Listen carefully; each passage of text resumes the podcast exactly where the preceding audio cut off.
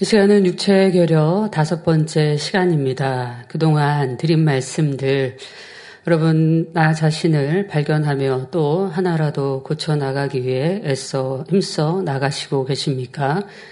영과 언령을 사모하는 성도님들이 부족한 분야들을 발견할 수 있도록 여러 시간에 걸쳐 육체의 결여에 대해 말씀을 증거하고 있습니다. 사람이 보고 듣고 배운 지식이나 느낌, 경험과 행함이 부족할 때에 육체의 결여가 생길 수 있다 했지요. 일상적인 교양의 분야를 비롯하여 타인의 마음과 감정에 대해 공감 능력이 부족한 경우들이 있습니다.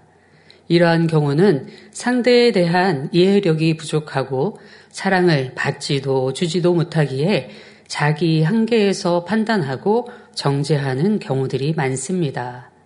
타인에 대한 마음과 감정에 대한 공감 능력이 있어야 하는데 이러한 모습이 부족하니 자기 음아 놓고 자기 기준의 선을 정해서 상대를 이해하지 못하는 경우들이 있지요. 그러하기에 선악에 대한 분별력, 진리를 행할 수 있는 의지력과 절제력, 행동력 등의 결여가 생기는 것입니다. 지난 시간에는 일상 속에서 쉽게 찾아볼 수 있는 결여된 모습을 사례로 들어 설명했습니다. 정서와 사고에 있어서의 결여, 대화하는 법의 결여, 태도와 행동 방식 결여 등 여러 분야에서 결여를 발견할 수 있지요. 지난 시간에 대화법에 이어 휴대폰 사용 시 지켜야 할 예절에 대해 살펴보겠습니다. 요즘에는 휴대폰으로 많은 소통을 합니다. 그러나 상대에 대한 배려가 없이 휴대폰을 사용하기도 하지요. 대화 중 휴대폰을 사용하므로 대화의 흐름이 끊어지거나 대화의 내용에 집중하지 못하는 경우를 보게 됩니다. 육체의 결여가 없기 위해서는 상대에 대한 희생과 섬김, 배려가 반드시 있어야 하는 것입니다. 대화 중에 상대방에게 양해를 구하지 않고 전화를 받거나 문자, 메시지를 확인함으로 시선을 빼앗기게 됩니다. 학교의 학생들은 수업에 집중하기 위해 핸드폰을 수거합니다. 세상에서 영화를 보더라도 주변 사람들에게 방해가 되지 않도록 휴대폰을 진동이나 무음으로 하도록 합니다. 전철이나 버스 안에서 혹은 공공장소에서 큰 소리로 대화하거나 전화 통화를 해서 주위에 방해가 되는 경우도 있습니다. 이것도 당연히 큰 실례이지요.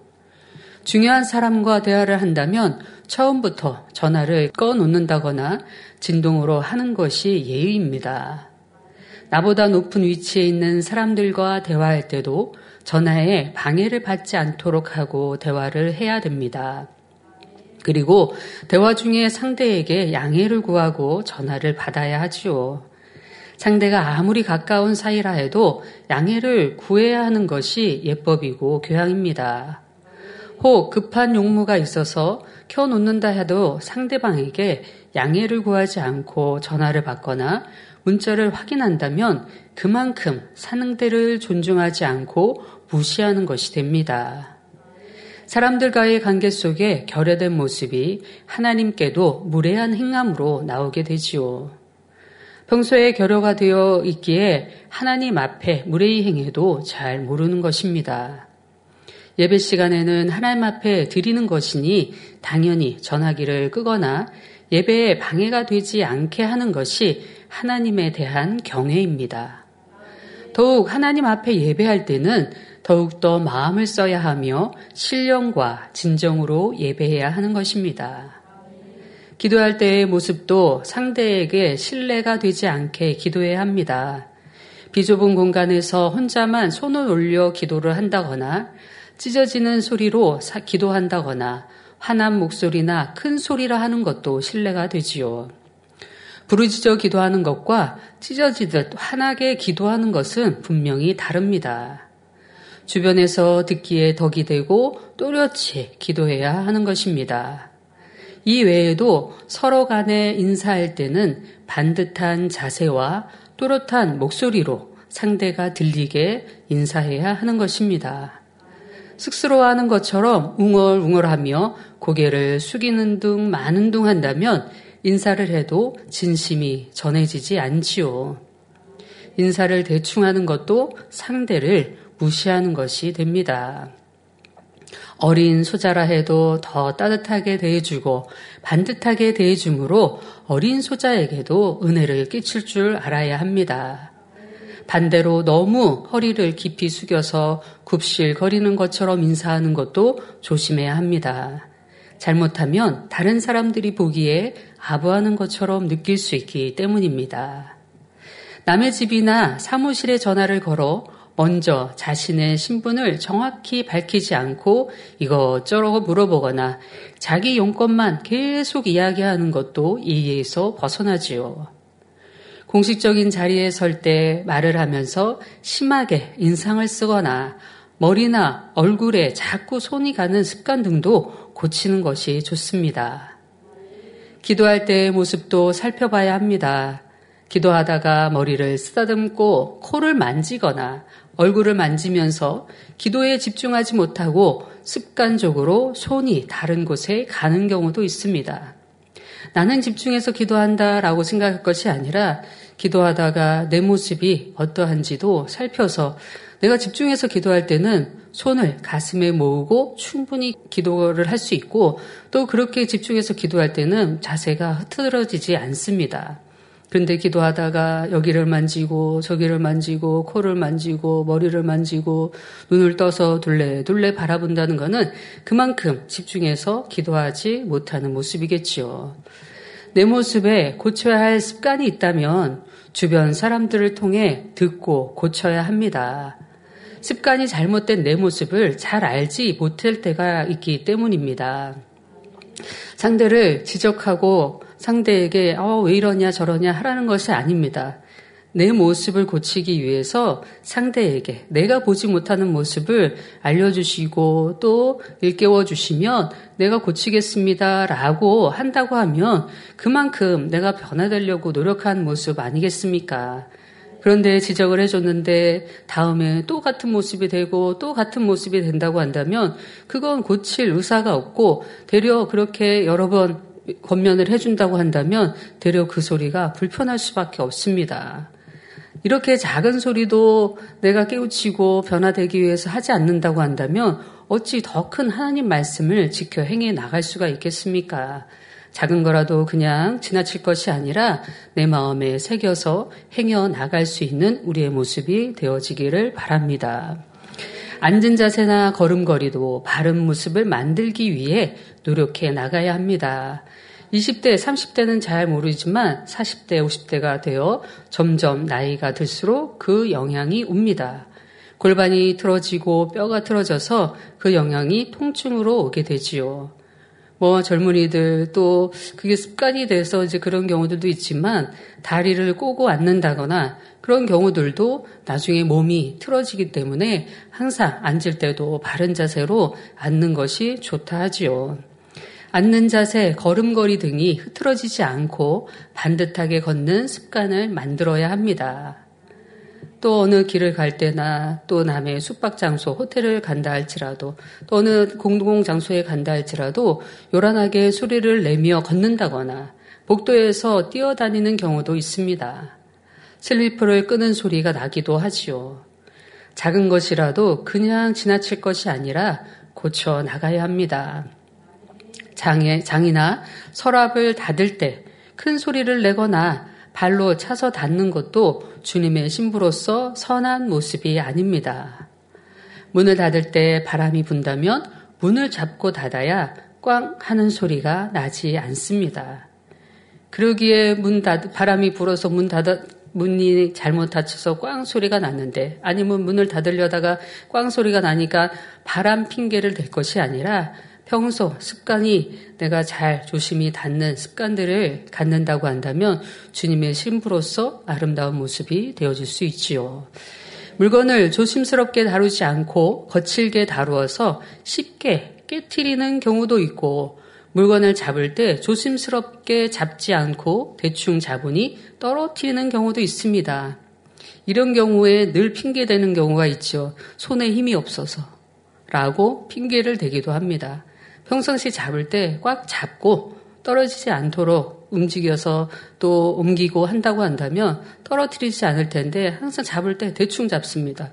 음식을 잡을 때도 대충 잡고 딱 이렇게 젓가락으로 집어서 입에 들어갈 때까지 해야 되는데 그냥 얼른 잡고 대충 잡고 이렇게 습관이 그렇게 되다 보니까 흐르면 항상 손 탓을 해요. 내 손이 힘이 없어서 약해서 아유 어제 잠을 못 자서 많은 핑계를 댑니다. 이러지 않도록 작은 모습도 항상 변화되어서 바꿔 나갈 수 있도록 행해 나가시기를 바랍니다. 침착하게 행동하지 않아서 쉽게 부딪히거나 넘어지는 경우도 있습니다. 내가 몸이 약해서 자주 넘어진다면 침착하게 걸으셔야 되지요. 계단으로 오르고 내릴 때는 반드시 난간을 붙잡고 올라가고 내려가야 넘어지지 않습니다. 구두를 신은 여성도님들은 구두굽이 바닥골에 걸려 넘어지지 않도록 늘 자신을 지켜야 합니다. 다리를 떨거나 손톱을 물어뜯는 모습도 고쳐야 합니다.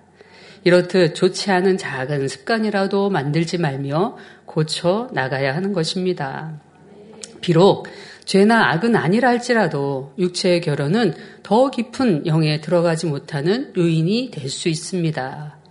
영으로 들어가기 위해서는 내 유익을 구하는 것이 아니라 상대의 유익을 구해주는 것이기 때문입니다. 그러하기에 모든 상황과 때에 맞는 말과 행동이 나와야 하는 것이지요. 또한 때와 장소에 맞는 복장도 갖출 줄 알아야 합니다. 세상에서는 드레스 코드라는 것이 있습니다. 때와 장소에 맞는 복장을 의미하지요. 골프를 치러 가려면 골프복을 입어야 하는 것이고 수영을 하려면 수영복을 입어야 합니다. 잔치 자리에 맞는 복장이 있기도 하고 장례에 맞는 복장이 있기도 하지요. 세상 사람들이라면 장례에 검은 옷을 입고 가지만 천국을 소망하는 하나님을 믿는 사람들은 밝은 옷을 입습니다. 그러나 밝다라고 해서 꽃치마를 입고 가거나 원색을 입고 장례에 가는 것보다 세모포를 의미하는 흰색 옷을 입고 가는 것이 좋을 것 같습니다. 세상에서는 식사 자리에 정장을 입지 않으면 식당에 들어가지 못하는 곳도 있습니다. 각기 다른 상황과 환경에 맞는 옷을 갖춰 입는 것도 예의입니다. 당연히 하나님 앞에 예배를 드리는 시간에도 그에 맞는 옷을 갖춰 입어야 합니다. 창조주 하나님 앞에 예배하는 것이기에 마음과 뜻과 정성을 다해 전날 미리 깨끗이 손질한 정장을 준비해야 합니다. 겨울에 예배를 드릴 때는 두꺼운 코트를 입고 예배를 드리는 것이 아니라 코트를 벗고 예배를 드려야 합니다. 어느 집을 방문하더라도 코트부터 벗는 것이 예의이지요. 우리는 영혼육이 있고 세상과 더불어 살아갑니다.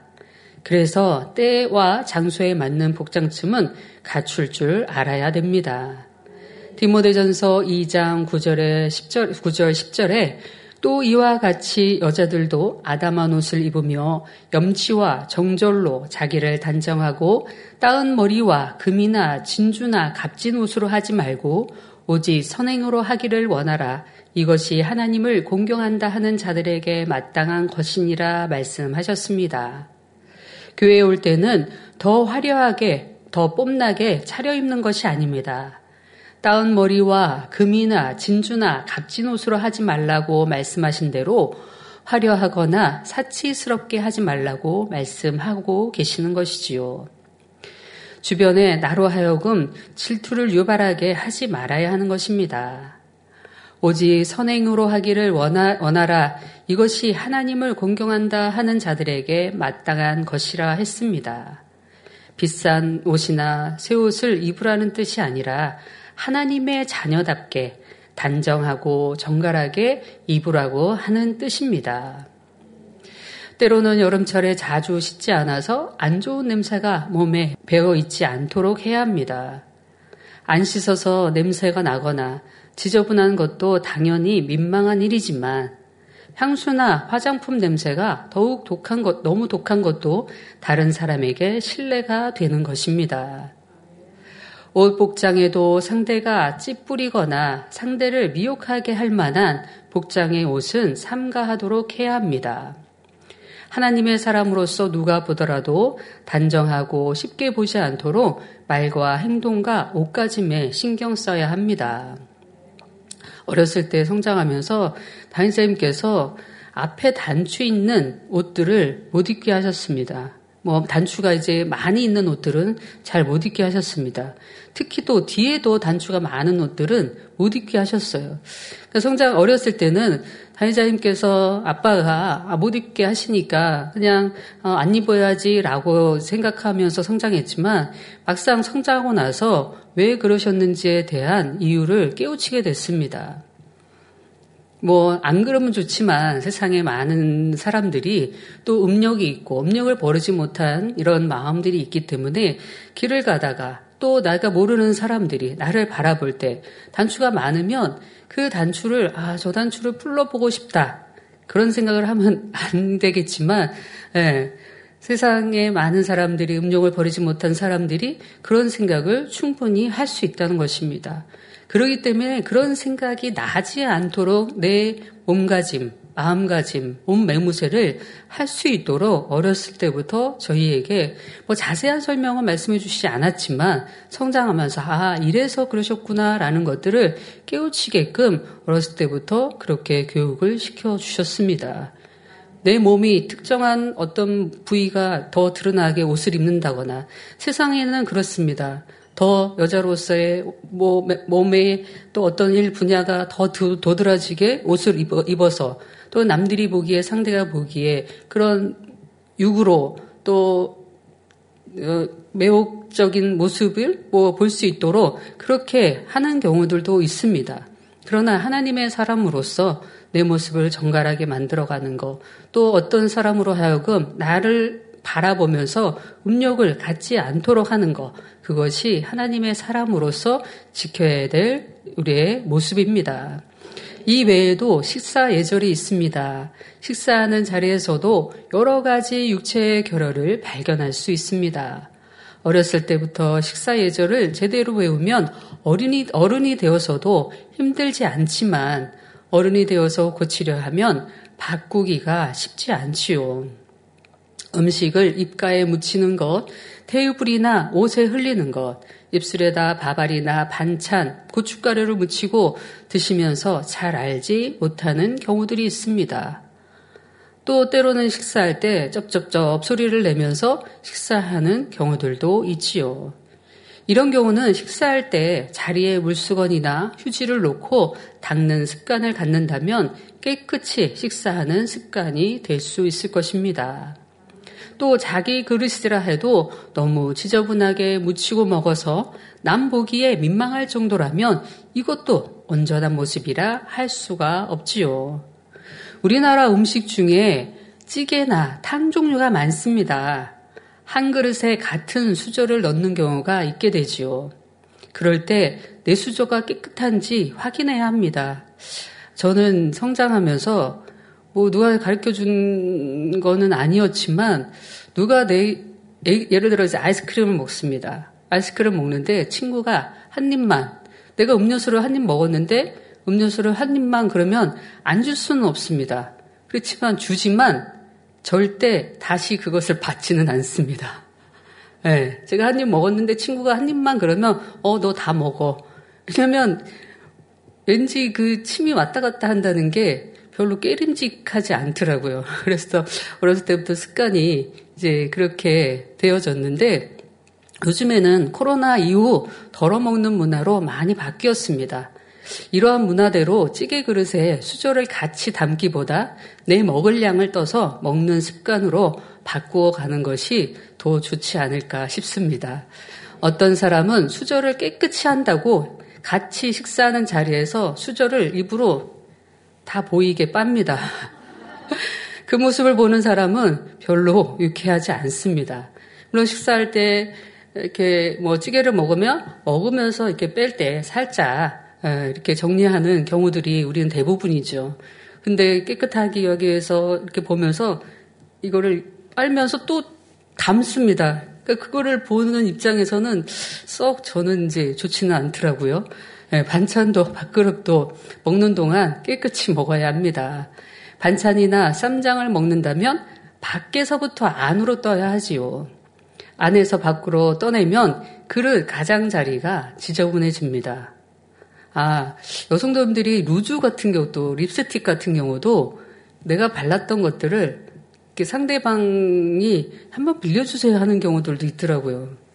저는 누구 거 빌리지도 않고 별로 빌려 쓰는 빌려 달라고 하면 제 입술 닿는 걸 별로 안 주고 싶어요라고 이제 이렇게 표현을 하기도 하는데 예, 이런 것들도 좀 자제해야 되지 않을까라는 제 개인적인 생각입니다. 예, 이렇게 당의자님께서 우리의 고쳐야 될 모습을 세세하게 말씀해 주셨습니다. 이렇게 정리해서 다시 여러분들께 드리는 모든 말씀들은 당회자님께서 일일이 하나하나의 모습을 말씀해 주셨고 거기에서 또 이제 정리해서 여러분들에게 말씀을 드리는 거기 때문에 당회자님의 전거해 주신 유체결의 말씀을 더 직접 들어보면 더 자세하게 말씀해 주셨습니다. 그리고 당회장님은 항상 누가 보던 보지 않든 그러한 삶을 늘 살아오셨죠. 항상 깨끗이 그릇과 수조를 내놓으시고 반찬 그릇도 한 번 집으시니 늘 깨끗하십니다. 반찬을 먹는다 하더라도 눈으로 먼저 살피고 한 번에 집어서 들어야 하는데 반찬 그릇에 젓가락을 넣고 한번 생각해 보세요. 반찬에 반찬 그릇에 젓가락을 넣습니다. 뒤집습니다. 다시 모읍니다. 또 털어냅니다. 네, 국물이 떨어질까봐 거기서 또 털어내요. 그리고 반찬을 가져다 먹습니다. 잘못된 습관을 가지고 있는 것이죠. 내가 먹을 것이 있으면 딱 한번 찝어서 아, 어디를 찝어야 되겠다. 그래서 한 번에 들어야 되겠다라고 해서 딱한번딱 갖고 들어오면, 들어오면 좋은데 여러 사람이 먹는 반찬 그릇을 계속 뒤집고 접고 모으고 하면서 이제 갖고 옵니다. 네. 입안에 음식물을 넣은 채로 말하고 웃다가 음식이 입 밖으로 튀는 경우도 있습니다. 음식 드실 때 될 수 있으면 대화하지 마시고 드셔야 하며 대화를 하시려고 할 때는 음식을 다 씹고 입안에 없을 때 대화를 해야지요. 음식물을 입에 담고 있다면 대화 중 튈 수 있기에 삼가 조심해야 할 식사 예절입니다. 여러 사람이 함께 식사할 때 상대의 식사 속도와 맞추지 않고 혼자 너무 빨리 먹거나 너무 늦게 먹는 경우도 있습니다. 다섯 명이 먹는다면 다섯 명의 속도가 비슷해야 되지요.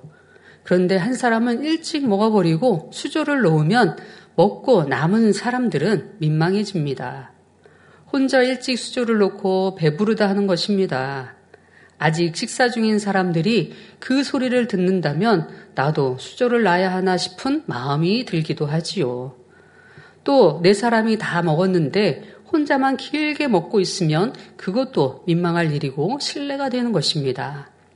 다섯이면 다섯 명이 서로 살피며 속도 조절을 하며 먹어야 되는 것입니다. 각 나라에도 식사 예절이 있습니다. 다른 나라의 문화 예절도 알아서 맞춰 행해야 하는 것입니다.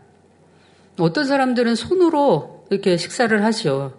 그러면 아우 손 지저분한데 라고 할 것이 아니라 나도 그 자리에 갔으면 손으로 먹는 아우 뭐 지저분해서 표정으로 아우 뭐 저렇게 먹어야 되지 표정을 짓는 것이 아니라 여유롭게 그 문화로 받아들일 수 있는 우리의 모습도 되는 것이 또 상대의 마음에 맞추는 모습이겠지요. 여유를 가지고 식사를 즐기는 사람들 사이에서 빨리빨리라며 종업원을 다급하게 재촉하면 안 되는 것입니다. 한국 사람들이 외국에 나가면 눈에 띄는 모습들이 있습니다. 그 중 하나는 빨리빨리이고 또 하나는 양산을 쓰고 다니는 사람들입니다. 해외 나가서 빨리빨리 하는 데는 한국 사람들. 그리고 대부분의 사람들은 그 태양을 즐기고 또 햇살을 즐기고 아니면 모자를 쓰고 다닌다거나 이렇게 하는데 한국 사람만 양산을 쓰고 다닙니다. 그거 보면서 아 저긴 한국 사람이구나 이렇게 알아볼 수 있을 정도로 뭐 그게 문제 문제가 돼서 여러분들에게 말씀드리는 건 아닙니다. 그러니까 어느 나라에 가면 이렇게 아 저기는 한국 사람이구나라고 티가 나는 모습들이 있습니다. 그러니까 그런 것들도 같이 융화되게끔 내가 그 나라의 문화와 예절에 맞춘다면 훨씬 더 나은 모습이 아닐까 생각합니다. 이렇게 크게 문제될 일은 아니지만 각 나라의 문화를 알아 맞추는 것도 교양이고 다른 나라에 대한 예절이라 할 수 있습니다. 또 여러 사람이 먹도록 제공된 반찬을 음식물이 묻은 수저로 떠먹거나 입에 맞는 반찬이 있다 해서 그것만 계속 먹는 것도 결례이지요. 입맛에 맞는 것을 또 달라고 합니다. 내가 돈 주고 사 먹으니까 상관이 없다 하지만 여러 사람이 먹을 때는 골고루 먹는 습관을 가져야 합니다. 내가 맛있는 것만 먹고 배불르다 하며 수저를 놓는다면 남은 다른 사람들은 살피지 않는 모습입니다. 제가 좀 우스운 얘기로 주변에 어떤 사람들은 다이어트 하는 사람도 있고 소식하는 사람도 있습니다.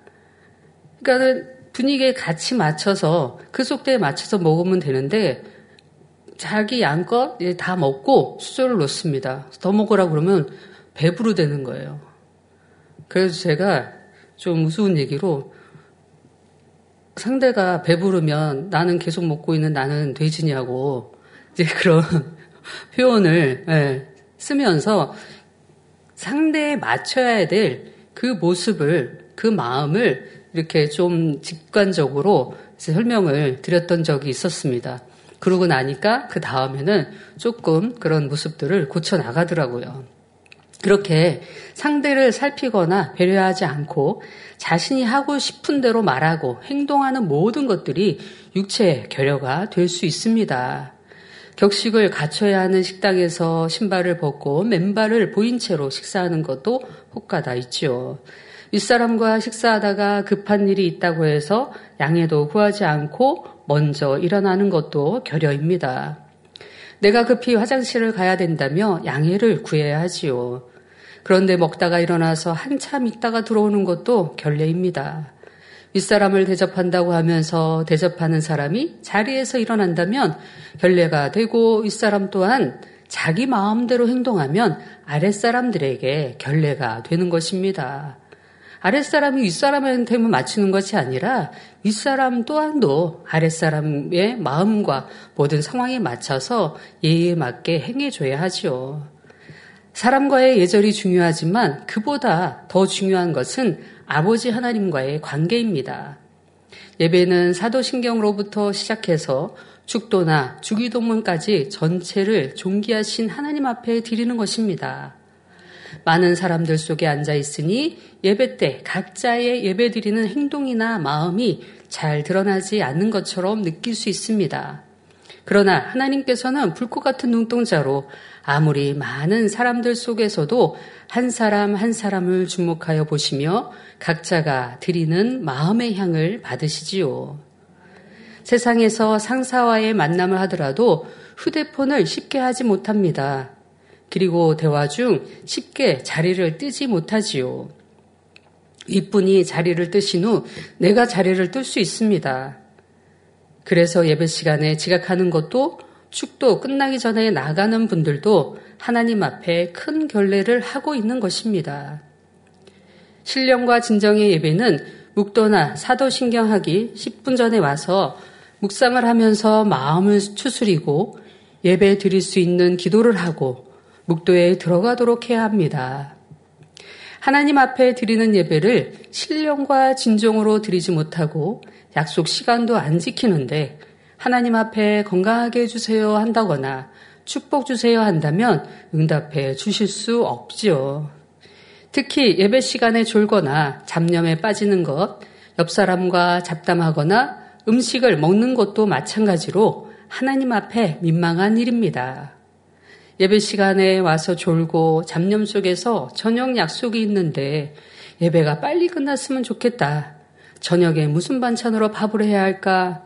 돈 벌 약속이 있는데 아니면 축구 경기를 봐야 되는데 야구, 야구 경기를 봐야 되는데 라는 잡념 속에서 예배를 드렸다면 그것은 신령과 진정으로 예배를 드린 것이 아니고 오히려 하나님께 무례하며 경외치 못한 행동인 것입니다. 돈 버는 일보다 일상사를 대하는 것보다 어떤 존귀한 사람과의 만남보다 더욱 하나님을 경외하며 예배를 귀히 여기시기를 부탁드립니다.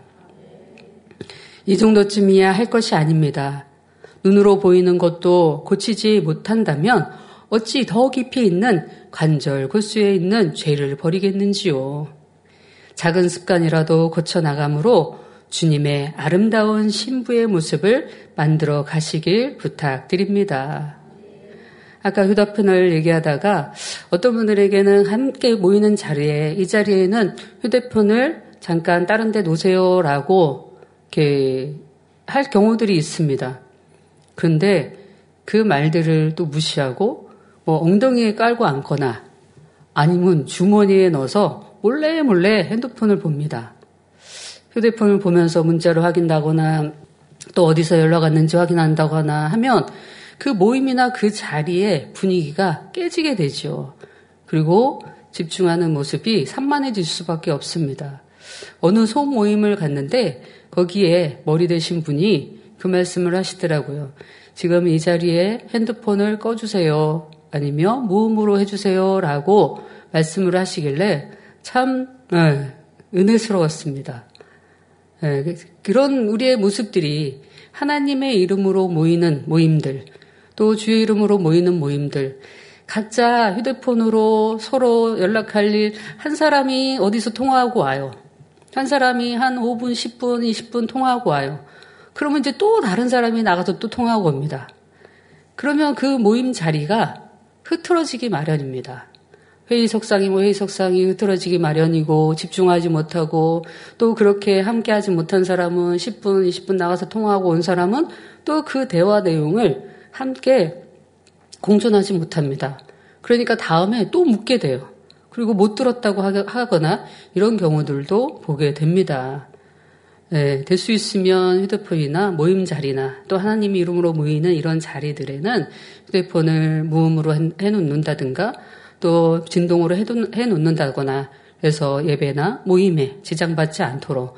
또 아까도 말씀하신 대로 서로 간에 서로 간에도 지켜줄 수 있는 그런 모습들이 더 되어지면 주님의 신부로서 또 상대를 배려하고 살피는 마음으로서 더 온전한 모습을 만들어 갈 수 있으리라 생각을 합니다.